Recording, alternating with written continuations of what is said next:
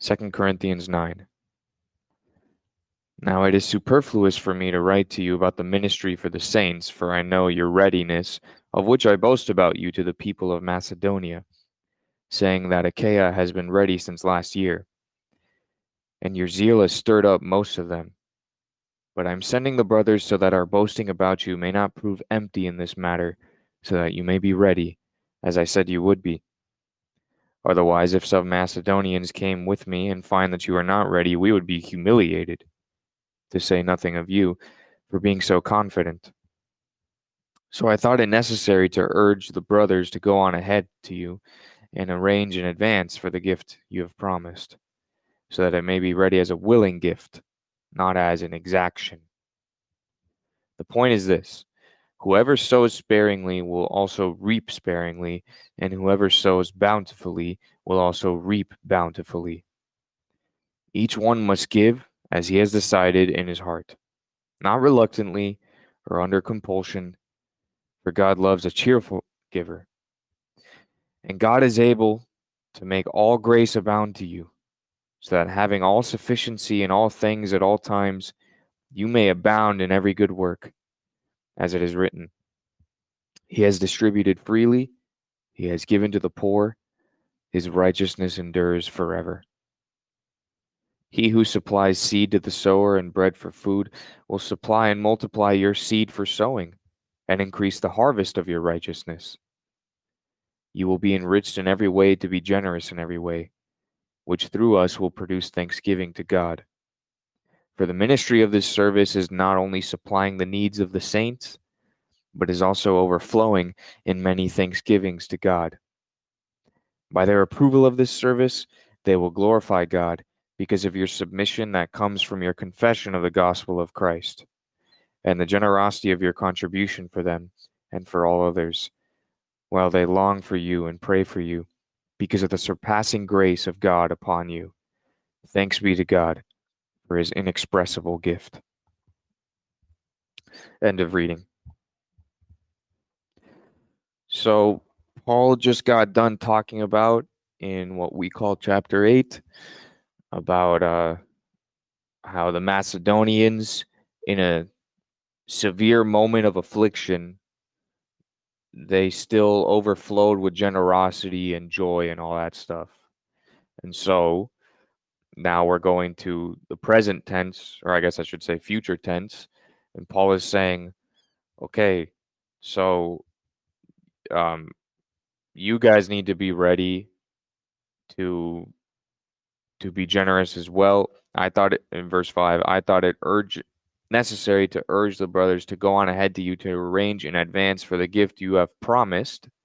So there's a gift that these folks in Corinth have promised. So it's not just like Paul is just making them do something. He he's saying, You guys said yourselves you were ready and you promised this. So okay, I'm sending brothers in advance so that it may be ready as a willing gift not as an exaction. And to hammer this point home more, verse 7 each one must give as he has decided in his heart, not reluctantly or under compulsion, for God loves a cheerful giver. And that verse 7, uh, by my estimation, is probably the best one sentence description of you know christian giving christian generosity which is why I think, you know, for Steve Green, it's a good choice to make a song on that verse because it's just, it says everything that, well, I mean, it says close to everything that we want to say. And the verse before it as well. The point is this he's literally saying what the point is. Whoever sows sparingly will also reap sparingly, and whoever sows bountifully will also reap bountifully. And later, I would love to hear your guys' thoughts on that. Uh, so Paul is, you know, stirring up this. Uh, well, he's just bringing up what they promised a year ago, and uh, he's uh, seeking to complete this thing that they promised they or they they said they desired a year ago. That's what he said in the previous chapter too. He said, "Okay, you you had this desire a year ago. Now complete that desire in doing it." Uh, and, you know, he's not saying uh like he he's saying he's saying this because again because they pref- they said themselves they want to do this he's not like trying to guilt trip them into doing this. Uh he's he's saying that now now is this time. You are in the position where you can give. You promise this. You're ready to go. Give as you have decided in your heart. Uh, it's a willing gift. It's not an exaction. So he's clarifying all this. It's not a guilt trip. Uh, he's saying uh, let's bring this desire to completion. And he's and he's promising them this is a good thing. Whoever sows bountifully will reap bountifully so there's something good for you as well uh, verse 10 this is actually the verse that in this reading uh, I, I've never really looked at this verse all that much, but verse 10, it says, He who supplies seed to the sower and bread for food, which that's God, he who supplies seed to the sower and bread for food will supply and multiply your seed for sowing and increase the harvest of your righteousness.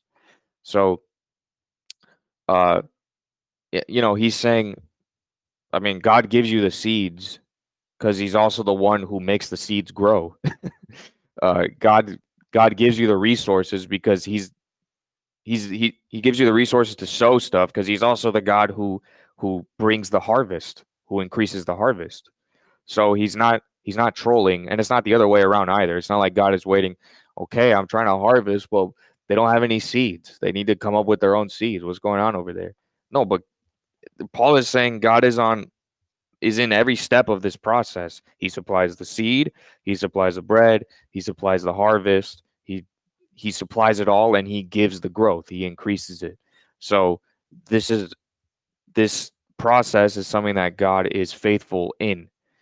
It, that's why he gives that verse, uh, I believe, from Psalms in verse 9. Yeah, Psalm 112. He says, God has distributed freely, he has given to the poor, his righteousness endures forever. And to be clear, I added God. It just says his, but obviously it's talking about God. God is able to make all grace abound to you, so that having all sufficiency in all things at all times, you may abound in every good work. That's that's a promise from God.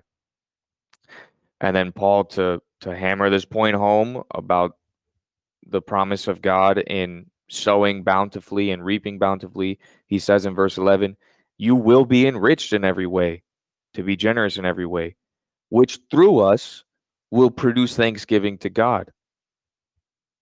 For the ministry of this service is not only supplying the needs of the saints, but is also overflowing in many thanksgivings to God. So it's not just supplying these material needs, it's bringing about spiritual blessing. In this case, it says many thanksgivings to God. And by their approval of this service, they will glorify God because of your submission that comes from your confession of the gospel of Christ and the generosity of your contribution for that. Uh, so again, like I was saying yesterday and the day before, that uh, these are some some great verses that we've been reading in the past few chapters of how we we Christians are how God blesses and supplies and completes the needs for for other people. You know, he talked. We talked about how Titus was refreshed and Paul was refreshed by these Christians. Uh, we're talking about you know financial or material needs being met. Uh, we're talking about how other people can teach can teach others in the church and make them grow in wisdom and knowledge of God. So, um, you you know, God could just instantly download information in our minds, or he could just teleport, you know, a piece of bread to us, just make it appear. He could do that, but just he usually doesn't do it that way. He usually does it through his people. And it's not just for the person receiving that gift of the material need or the lesson or whatever, but there's a benefit in the person giving it too. So there's such a rich uh, all encompassing, holistic blessing for all people involved that comes from this thing. And uh, I think that's something really cool about the past few verses or chapters we've been reading.